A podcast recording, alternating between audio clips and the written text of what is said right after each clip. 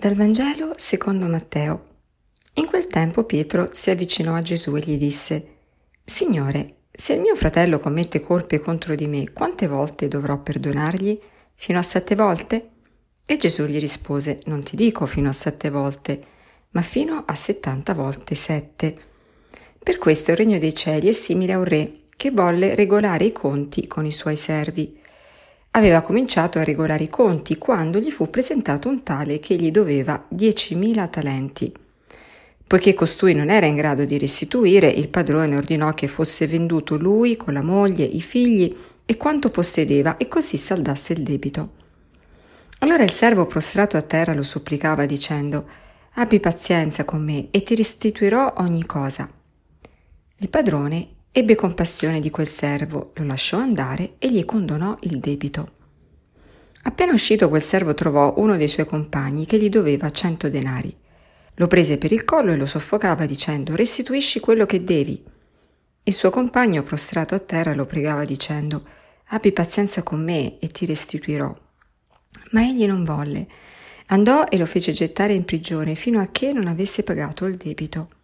Visto quello che accadeva, i suoi compagni furono molto dispiaciuti e andarono a riferire al loro padrone tutto l'accaduto. Allora il padrone fece chiamare quell'uomo e gli disse Servo malvagio, io ti ho condonato tutto quel debito perché tu mi hai pregato. Non dovevi anche tu aver pietà del tuo compagno, così come io ho avuto pietà di te? Sdegnato, il padrone lo diede in mano agli aguzzini, finché non avesse restituito tutto il dovuto. Così anche il Padre mio celeste farà con voi, se non perdonerete di cuore ciascuno al proprio fratello. Terminati questi discorsi, Gesù lasciò la Galilea e andò nella regione della Giudea, al di là di Giordano. Buongiorno a tutti. Questo è un famosissimo brano sul perdono che ci riporta eh, l'Evangelista Matteo. E di questo brano ci sono un paio di cose che mi piacerebbe sottolineare. Um, prima di tutto, um, questa affermazione di Pietro, no? molto, molto ingenua all'inizio, dove appunto dice eh, se mio fratello commette colpe contro di me, quante volte devo perdonargli? Fino a sette volte? E ecco che a Pietro gli sembra già di essere un'ottima persona, no? che perdona sette. Il sette chiaramente ha sempre un senso di, mh, mm, di completezza, quindi Pietro mh, mm, appunto eh, sembra essersi imparato la, buona, la, la, la, lezione bene e quindi vuole fare bella figura. Ma Gesù gli risponde, non ti dico fino a sette volte, ma fino a 70 volte 7. Ma la cosa interessante è questo voler calcolare, cioè Pietro arriva da Gesù dicendo ok, allora se io ti devo seguire, so che devo essere una brava persona, allora ecco qui il mio, quello che ti propongo, quello che secondo me è una cosa buona da fare.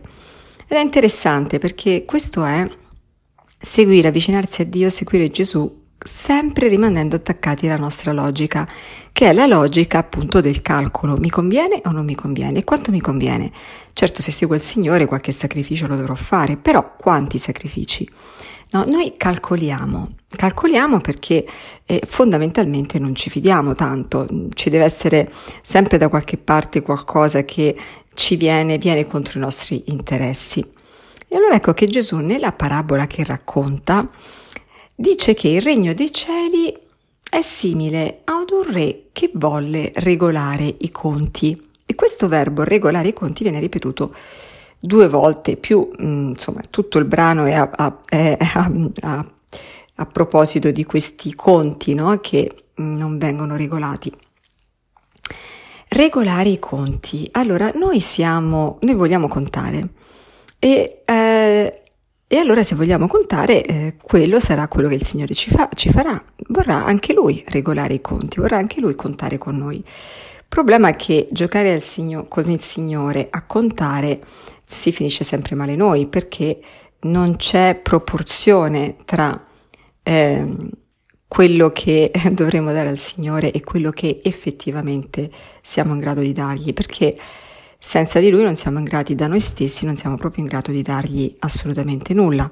Quindi ehm, noi saremo sempre mancanti e ciò che dovremo dare al Signore in quanto giustizia infinita non potrà mai bastare. Ed è proprio la storia di quest'uomo, di quest'uomo che doveva al padrone 10.000 talenti, praticamente una somma improponibile, cioè non, non, che non avrebbe potuto pagare neanche se avesse lavorato per tutto il resto della sua vita, ma neanche pagando, vendendo la moglie, i figli, lui stesso, non, non si sarebbe mai coperto quel divario, quel debito che eh, intercorreva appunto tra lui e il padrone eh, ci potremmo domandare che cosa avesse fatto questo servo per eh, avere un debito così grande. Ehm, ma ecco, questo è il debito che noi ci portiamo come esseri umani. Non abbiamo possibilità di colmarlo. L'unica cosa che può colmarlo è la misericordia di Dio. La nostra distanza da Dio è infinita. Ciò che la copre, ciò che la, la riempie proprio la misericordia, l'amore di Dio per noi, la compassione. E allora ecco che Dio non ce la fa a regolare i conti, padrone non, questo padrone non regola proprio un bel niente, eh, questo padrone è un padrone che perdona, eh, il suo modo di contare è molto diverso, è appunto il perdono. Ma e allora è questa la logica che eh, è la logica del, del discepolo. Una volta che decidiamo di essere discepoli di Cristo, ecco, anche noi dobbiamo imparare a contare così come conta Dio, cioè non contare è il fatto di perdonare e basta.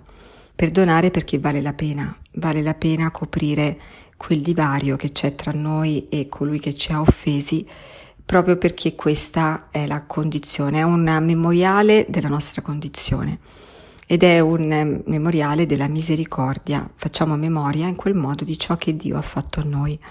E allora ecco che la misericordia si, si mm, eh, si fa viva, si perpetua, si diffonde nel momento in cui noi la abbracciamo e la diamo, ce la diamo gli uni gli altri. Allora ecco, oggi forse la domanda che vorrei, che vorrei ci facessimo, al di là del fatto di saper perdonare o di pensare o pregare per una persona eh, che dovremmo perdonare, che è difficile perdonare, ma vorrei che ci facessimo questa, questa domanda. Qual è la nostra logica? Siamo ancora nella logica del contare del regolare i conti, del vedere ciò che ci conviene, o siamo nella logica di Dio, che non guarda nulla, mm, Dio non guarda il divario che c'è tra Lui e noi, ma lo copre con la misericordia. Grazie e buona giornata a tutti.